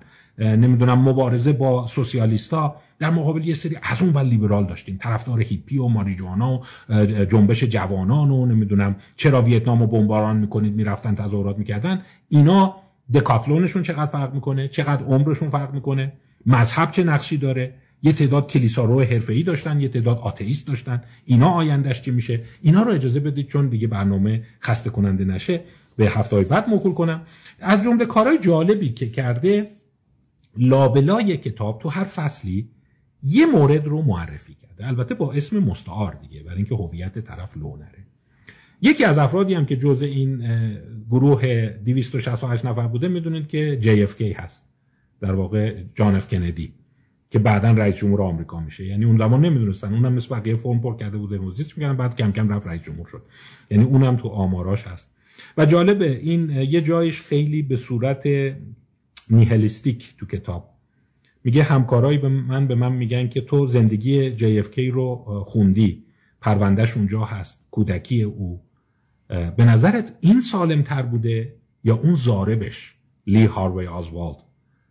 میگه و واقعا به راحتی نمیتونیم بگیم، چون میدونی کندی تو این دکاتلونه اگر زنده میموند نمره بالایی نمی آورد. اولا مصرف انواع مواد داشت، خیلی بدنش بیمار بود، مرتب بستری میشد، روابط عشقی و عاطفی متعدد شکست خورده داشت، دائما در حال الکل و شکست و مصرف کوکائین بود. با اینا رئیس جمهور آمریکا شد و در این حال یه جوری با هم خیلی مشکل پیدا میکردن، کودکی مسئله زار و اینا داشتن. ولی خب این میگه که به قول چیز it ain't over till it's over. یا باز مثال دیگه میزنه، میگه برخلاف تصور شما گاندی هم ممکنه نمره بالایی نیاره، چون گاندی پدر خوبی نبود، با بچه‌هاش خیلی اختلاف داشت، با پسرش خیلی اختلاف داشت. از اون طرف راکفلر یک فرد خودشیفته و سرمایه‌دار برجسته شاید نمره بسیار بالایی بیاره، پدر واقعا نمونه‌ای بود و میگه بچه‌هاش فوق‌العاده دوستش داشتن و از نظر عاطفی و اون اینتیمسی چیز بالایی داشت. یعنی حالا خواهیم گفت که آیا آدمای شرور بشری دکاتلونشون چنده و آدمای مفید بشری. یه چیز هشدار دهنده که به ذهن منو خیلی درگیر کرده اینه که مشاهیر و افرادی که ما به عنوان قهرمانان بشریت مینامیم آیا لزوما اون دکاتلونشون بالاست یا نه. شما خیلی از سیاستمدارا رو میبینید دکاتلون بالایی ندارن، همیشه با خانواده درگیر بوده، با خواهر برادر جنگ داشتن، بچهای خودش علیه خودشن، نمیدونم چیه، ولی خب یه تاثیر شگرفی در مسیر جریان تاریخ داشتن. حالا اینا همه چیزاییه که باید بحث کنیم. ببین یکی دو تا از این کیس‌ها رو بخونم براتون، به خصوص برای اونایی که الان نگران شدن، چون من میدونم یه تعدادی از شما پرسشنامه کودکی رو که مرور کردید ممکنه از هر 5 تا همش رو صفر آورده باشه هستن و میگه اصلا من هیچ چیز مثبتی تو کودکیم نیست. خبر خوب براشون دارم. بیا یکی دو تاشو براتون به عنوان نمونه بخونم. فردی رو معرفی میکنه به نام ادم نیومن، اسم مستعاره دیگه. در کودکی مادری سختگیر و کمال طلب داشت که برخوردش خیلی با کودک خشن بود، مثل بستن وی به تخت. وقتی میگه مثلا گریه میکردم میبرد منو با طناب میبست به تخت، یا سطل آب یخ و سد میریخ رو سرش. مثلا وقتی من داشتم زیاد قرقر میکردم یه سطل آب یخ خالی میکرد رو سر من. 600 صفحه گزارشاتش وجود داره که میگه یک واقعه خوشایند کودکی وجود نداره، یعنی هیچی از کودکی خوشایندش یادش نیست. در ارزیابی هایی که اون زمان ازش صورت میگیره او رو مزومورف نوردیک، یعنی یک آریایی عضلانی، طبقه بندی میکنند. دوستانش خیلی کم بودن، درونگرا بوده، باهوش بوده، از نظر هوشی تو 10% اول نمونه بوده و اصطلاحاً گفتن سربروتونیکه، یعنی خیلی مخش قویه، در مقابل بعضیا که ویسروتونیکن، مثلا بیشتر شکمی حرف میزنن، اصطلاحای قبل از جنگ جهانی دوم. در دانشگاه خیلی سختگیر میشه، دیگران رو محکوم میکنه، معتقد بوده که هر کسی خود ارضایی کنه یا رابطه جنسی داشته باشه من باش قطع ارتباط میکنم. یک گرایشات شدید مذهبی پیدا میکنه و به طرز عجیبی به آمار و ریاضیات علاقمند میشه. تو رشته زیست شناسی و مدیسن تو 45 تای دیگه پردرآمدترین میشه، یعنی باز ببین اون به قول همون یوگی برا it ain't over till it's over. نکته جالبش اینه که با وجود اون کودکی خیلی سختگیر بدی که هیچ چیز خوشایندی نداره، از نظر درآمدی از همه اینا میزنه بالاتر، ولی در واقع چیز خوشایندی تو زندگیش نبوده. خیلی هم سختگیر بوده به اینا که درگیر عشق و عاطفی و سکس و اینا هستند. خودش ازدواج میکنه با یک همسری درونگرا و رابطش هم کماکان با مادرش بد و خیلی ناراحت کننده است. اون جمله‌ای که اول براتون خوندم گفتن جمله رو پر کن، که وقتی او در مورد مادرش فکر کرد استفراغ کرد، از ایشونه. تو 60 سالگی اینو گفته، در حالی که تداعی‌های یونگیش یک چیز متفاوتی رو نشون میده. ولی نکته جالبی که داره اینه تو 38 سالگی از جاه طلبیش به تدریج کاسته میشه و سعی میکنه که از زندگی لذت ببره. در 45 سالگی سختگیری خیلی شدیدی نسبت به بچه‌هاش به خصوص دختراش داشته و عین مادرش کمال طلبی داره، اصرار داره دخترها باید دانشگاه برن و در واقع هیچ گونه تفریح و خوشی نداشته باشند. اما نکته جالبی که اتفاق میفته اینه تقریباً به سمت 70-80 سالگی که میرسه نسبت به مسائل جنسی خیلی مسامحه‌کار میشه.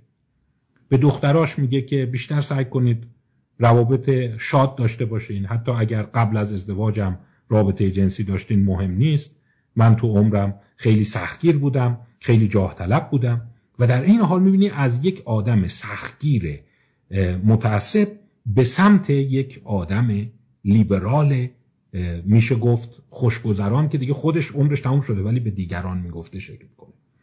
و جالبه که وقتی کم کم تدریجی تغییراتش رو نگاه میکنه میگه اون اوایل یک فرد مذهبی کلیسا برو بوده، اواخر عمرش آتئیست میشه، حتی یعنی حتی لیبرال که نه، یک آتئیست میشه، لامذهب میشه و در قبل از مرگش تقریباً بیشتر عمر خودش رو انکار میکنه و جز اونایی بوده که به طرز عجیبی از نظر شناختی عوض میشه ولی شادکامی رو تجربه نمیکنه.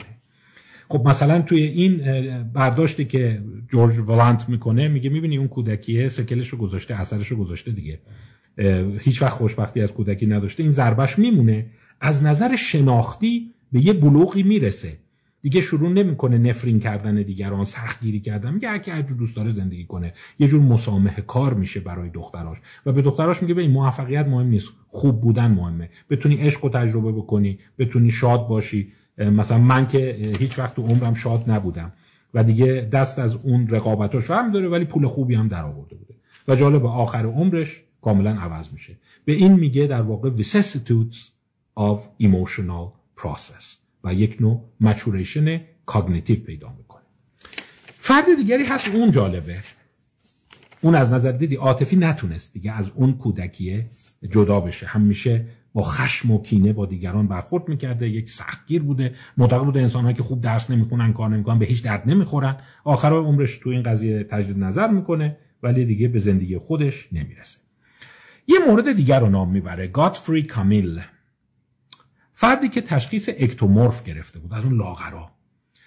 تو دانشگاه مراجعات مکرر به مرکز بهداشت داشت و با شکایت‌های عدیده بدنی که مرتب تشخیص هیپوکندریازیس براش میذارن، یعنی خود بیمار پنداری، برای ایشان تشخیص یک سایکونوروتیک رو مطرح میکنن، میگن یه نوروتیک تمام عیاره. و روانپزشکا وقتی این حدود 19-20 سالش بوده میگن از این نوروتیکتر تو نمونه ما نداریم، همش دلشوره داره، همش اضطراب داره، آی همش میگه الان سرطان نگیرم، آی الان فشارم افتاد، آی تپش قلب دارم. یعنی اون مجموعه نوروتیک و اضطرابی خیلی پررنگ داشته، دوستان صمیمی نداشته. تو تمام مدت سربازی سرباز صفر باقی میمونه، چون اینا جالبه جنگ جهانی بوده، میرن بعضیشون حتی سرگرد میشن، اینقدر خوب تو جنگ معامله کار میکنن که سرگرد میشن. این میگه حتی اصلا به سربازی هم علاقه نداشته، یعنی فقط قر میزده و مریض بوده و همیشه توی بهداری بوده، سرم بهش میزدن. پزشکی میخونه ولی میگه اینقدر از بیمار بدم میاد و حوصله مردمو ندارم، خیلی دوست نداشته تبابت کنه. تا اینه که در 30 سالگی خودکشی میکنه ولی خب زنده میمونه. پس تا اینجای کار شما چی میبینی؟ یک کودکی بسیار ناشاد، پر از درونگرایی، خشم به دیگران، حتی تبابت دوست نداشته بکنه، میگم از مریضا بدم میاد، حوصله‌شون نداره. در 35 سالگی با تشخیص سل 14 ماه بستری میشه و بعد از اون ازدواج میکنه. منتها جالبه بعد از اون سله و ازدواج کردن تحول شروع میشه و به تدریج فردی شاد، برونگرا، پدری محبوب میشه، نمره دکاتلونش هی میره بالا، به گونه‌ای که میگن بچه‌ها او رو به عنوان پدر نمونه میشناسن. به پزشکی دوباره علاقمند میشه، یک کلینیک میزنه، کلینیک بسیار موفقی میشه و بسیاری از بیماراش او رو میستایند. یعنی ببین بعد از 30 سالگی. و خودش میگه یه چیزی که تو زندگی بهم کمک کرد اون بیماری سل بود، 14 ماه بستری شدم تا دم مرگ رفتم، بعد فهمیدم با ولش کن دیگه و یه تحول پیدا کردم. جالبه بدونید در جشن تولد 80 سالگیش این آدم درونگرای گوشگیر نوروتیک وسواسی 300 نفر با گروه جاز دعوت میکنه و توش خودش هم کلی میرقصه. یعنی این کجا اون کجا، یعنی هر کی اینو میدید میگفت که اصلا امکان نداره او باشه. و در 82 سالگی وقتی داشته از کوههای آلپ بالا میرفته سکته میکنه و فوت میکنه. یعنی ببین بدنیش زنده میشه، عشقش زنده میشه، برونگراییش، خانواده دوستیش، جاه طلبیاش کم میشه، خیلی مردم دوست میشه، اون حالت اتصال اینتیمسی رو در واقع تجربه میکنه. وقتی 29 سالش بوده میگفتن از نظر ثبات شخصیتی جزو 3% آخر نمونه است. یعنی وقتی میمدن میشمردن از این بدتر نداریم، از این نوروتیک تر نیست، ولی در واقع میبینی عوض میشه. و چیز جالبی که راجع به همین فرد میگه دیدید تحول میتونه اتفاق بیفته، غیر ممکن نیست. و البته اینجا یک حمله‌ای به تئوریسین‌های شخصیت میکنه، میگه ببین تئوریسین‌های شخصیت میگن نوروتیک بودن، مضطرب بودن، درونگرا بودن، خشمگین بودن یه صفت پایداره و شما میدونید نوروتیسیزم میگن بیولوژیک ترین و پایدارترین صفاتهای بشریه، ولی با کمال تعجب میبینی او بعد از 30 سالگی این صفاتش کاملا عوض میشه. خلاصه این رو دستمایه بسیاری از گزارشاتش میکنه، میگه شما میبینید که انسانها اون مسیر خوشبخت، کودکی شاد، میانسالی صمیمی، دکاترون بالا که سر جای خودش، یه مسیر دیگه داریم که این مسیر بلوغ و بزرگ شدنه. مثلا میگه او در جریان بیماری سلش تحولات زیادی پیدا میکنه. این تحولات چی هست؟ من فکر کنم هفته بعد اجازه بدید اون مقوله خرد و خردورزی رو توی اینها بیشتر اشاره کنم. یه نکته جالب دیگه ای براتون بگم و بحث امشب رو تموم بکنم، بقیهش رو اجازه بدید بذارم برای هفته بعد. همین فرد جالبه، میگه ببین همین جور که نوروتیک بودنت خوب میشه، تسامح پیدا میکنی، بخشنده میشی، از خشمت به مردم، از تعصبت به مردم کاسته میشه، یه اتفاق جالب دیگه هم افتاده. میگه خاطراتت هم عوض میشه. یه جا خاطره‌ای داره از پدرش. مثلا فکر کن گفته یه خاطره از پدر بگو. من خاطره شاخه گیلاس. شاخه گیلاس چی بود؟ میگه من یه درخت گیلاس بود، شکوفه داده بود، من کوچیک بودم، از این درخت رفتم بالا، از ارتفاع 3 متری افتادم خوردم زمین. پدرم خشمگین اومد یه کشیده محکم بهم زد، فوشم داد که تو داری چیکار میکنی، تو الان پات بشکنه من چیکار میکنم، منو توبیخ کرد. یعنی ببین یه ترومای دوران کودکی. بعد جالبه میگه در سریای بعد خاطره رو گفتم خاطره برگ گیلاس شاخه گیلاس رو بگو. میگه ها آره یه روز با پدرم داشتیم میرفتیم، یه شاخه گیلاس بود که خیلی شکوفه داشت، پدرم منو بغل کرد، گرفت بالا، شاخه رو با دستش گرفت اینجوری پایین آورد، تو چشم من خیره شد و یه لبخندی زد و منم تو چشم اون خیره شدم و چقدر محبت رو تو چشش دیدم. بعد اون شاخه رو برام برید، آورد گذاشت بالای میز خونمون، گفت اینم برای تو پسرم. یعنی ببین خاطره عوض شده بود. و میگفت ببین یعنی این ویژگی این مطالعات طولیه. میگه تو همونی بودی که میگفتی پدرت کشیده زد به تو، اون ترومای زندگی بود، حالا چه جوری یه دفعه پدر مهربان چیز شد. یعنی خاطره گیلاس این یکی یادش مونده بود. ممکنه هر دو خیالی باشه، ممکنه هر دو واقعی باشه، ممکنه اون به این تبدیل شده. ولی جمله جالبی میگه وقتی آدما رو به اندازه کافی دنبال بکنید یه اتفاق میفته و اونم اینه که خاطرات هم نسبت بهشون عوض میشه. ما این مبحث رو داریم. خانم لورا کارستنسن. لورا کارستنسن رو اگه یادتون باشه با مفهوم پویننسی در بحث تلخ و شیرین ازش یاد کردیم. یه مفهوم دیگه هم داره، سوشیو ایموشنال سلکتیویتی. میگه همینجور که خلق توضع میشه، شخصیت توضع میشه، مکانیزم‌های دفاعی توضع میشه، خاطراتت هم عوض میشه.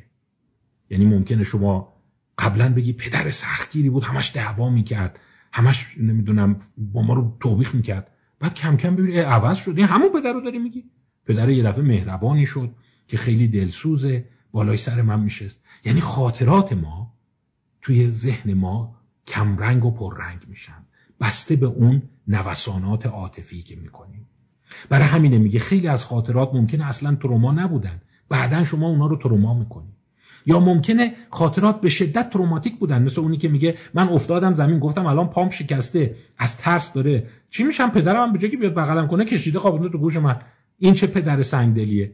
در صورتی که اون پدر سنگدل میبینی یک متامورفوز، یک استحاله پیدا کرده و پدری که شاخه برگ رو آورده پایین. و میگه اون لحظه توصیفی که میکرد، پدرم به من نگاه کرد یه لبخندی زد، یعنی مثلا دوستش داری، بذار بچینم ببریم بذاریم بالای تختت. این یه دفعه میشه سمبل پدر مهربان. و ببینید چجوری این مفهوم عوض میشه. مثلا میگه ما یه چیز کلی که متوجه شدیم از زور و سلطه مادر در خاطره این افراد به تدریج کاسته شده بود و شخصیت پدر به تدریج قوی تر شده بود، در صورتی که سالها بعد از اینکه پدر و مادر فوت شدن، یعنی هر سری که ازشون راجع به اینا میپرسیدی یه پدر دیگه یادشه، یه مادر دیگه یادشه. یعنی ما شاهد این هستیم که اون خاطرات تروماتیک ما با گذشت زمان عوض میشه. من یه بحثی داشتم اون مغز و آقای میرفخرایی، توی این به این اشاره کردم، حافظه ما مثل حافظه کامپیوتر نیست، این حافظه بازسازی میشه. و این مشاهده کرده و لااقل تو این مطالعه طولی خوب مشاهده کرده، خاطراتی که میگفتن، خوابهایی که میگفتن، استرابهایی که میگفتن، وقایع مهمی که میگفتن با گذشت سال عوض میشد، حتی خاطرات مدرسه کودکی. برای همینه دوستان عزیز، وقتی شما از یکی شرح حال میگیری میگی کودکیت چجور بود، مادر پدرت چجور بودن، خیلی این هشدار بهتون میدم، بیشترش بازسازیه، واقعیت نیست. واقعیت رو باید با عناصر دیگه، با افراد دیگه مچ بکنی. چجور یه دفعه عشق خیلی خوب تبدیل به یک موجود بسیار خشن و غیر دوست داشتنی میشه، برعکس یه دفعه شما میبینی از یه کسی که مدت‌ها دشمن تلقی میکردی یه قهرمان میسازی. و این فرایندی است که میگه فقط تو مطالعات طولی به خوبی دیده میشن. خب زیاد صحبت کردم، بذارید اون هشداره رو خدمتتون بگم، بعد بقیه بحثو بذاریم مثلا هشداره برای این که نیمه کاره نمونه. راجع به زندگی خود جورج ولانت هست، من یه ذره اینجاش نگرانم میکنه. ولانت در 10 سالگی پدرش رو از دست میده، پدرش با خودکشی میمیره. یعنی یه ترومای دو کودکش میمونه. و نمیدونم آیا ورودش به این مطالعه و نگرشش به این مردها چی بوده؟ آیا دنبال پدر گم شدهش میگشته؟ چون همه اینا 15 سال از او بزرگتر بودن، یا حالا نقش پدر نبوده ولی برادر بزرگ و اینا رو داشته. و خودش میگه من چجور، خاطره‌ای که خیلی برام جذابه اینه که یک پدرش هم هاروارد درس خونده بوده، اینا خانوادگی هاروارد بودن، این خودش میگه خانواده هارواردی داشتیم، پدر مادر هر دو تحصیل کرده. و میگه که وقتی پدرم فوت شد چند سال بعد هاروارد از این سالنامه ها فرستاد که توی این سالنامه عکس دوره دانشجویی ها بود به همراه 25 سال بعدش. و میگه این یک خاطره خیلی رازگونه برای من بود که این عکس ها رو نگاه کردم که اینا 25 ساله ببین چه عوض شدن، بعضیا موهاشون سفید شده، بعضیا قیافشون عوض شدن. و همیشه برام این داستان یک اشتغال ذهنی بود که انسان ها چجور عوض میشن و ما خیال میکنیم ثابت موندن. من نمیدونم به این اشاره نکرده که آیا عکس پدرش هم اون تو بوده یا نه توی اون سالنامه. هرچی خوندم اینو متوجه نشدم. و اینی که اون سالنامه رو به عنوان میگه یک خاطره indelible، خاطره پاک ناشدنی دارم که عکس‌ها رو نگاه می‌کردم هر کی 25 سال بعدش چی شده. و از همون زمان من به طرز عجیبی به این مطالعات طولی باور و اعتقاد پیدا کردم. و حالا باز تو هفته بعد بیشتر توضیح خواهم داد که به نوعی به نظر میاد خودش هم یک سری نیازها یا باورهایی داشته و این اتصال عاطفیش به این مطالعه خودش مثلا 32 سال خستگی ناپذیر این آدما رو دنبال کرده. یعنی آیا این به روان خودش، به کودکی خودش هم برمیگرده یا نه؟ و در واقع راجع به این من هنوز نتونستم، حالا شاید کتاب‌های دیگه یا مقالات دیگه‌اش رو بخونیم. از خب فکر کنم دیگه خیلی صحبت کردم، اجازه بدید مباحث ازدواج، اعتقادات فرهنگی، مذهبی، الکلیسم، طول عمر، تاباوری و بعضی مطالب دیگه بمونه. راجع به الکلیسم یه بحث خیلی جالب داره، همچنین راجع به مقوله ازدواج، طلاق و اتصال عاطفی. اینا رو بذاریم برای هفته بعد. از توجهتون ممنونم، خسته نباشید، تشکر.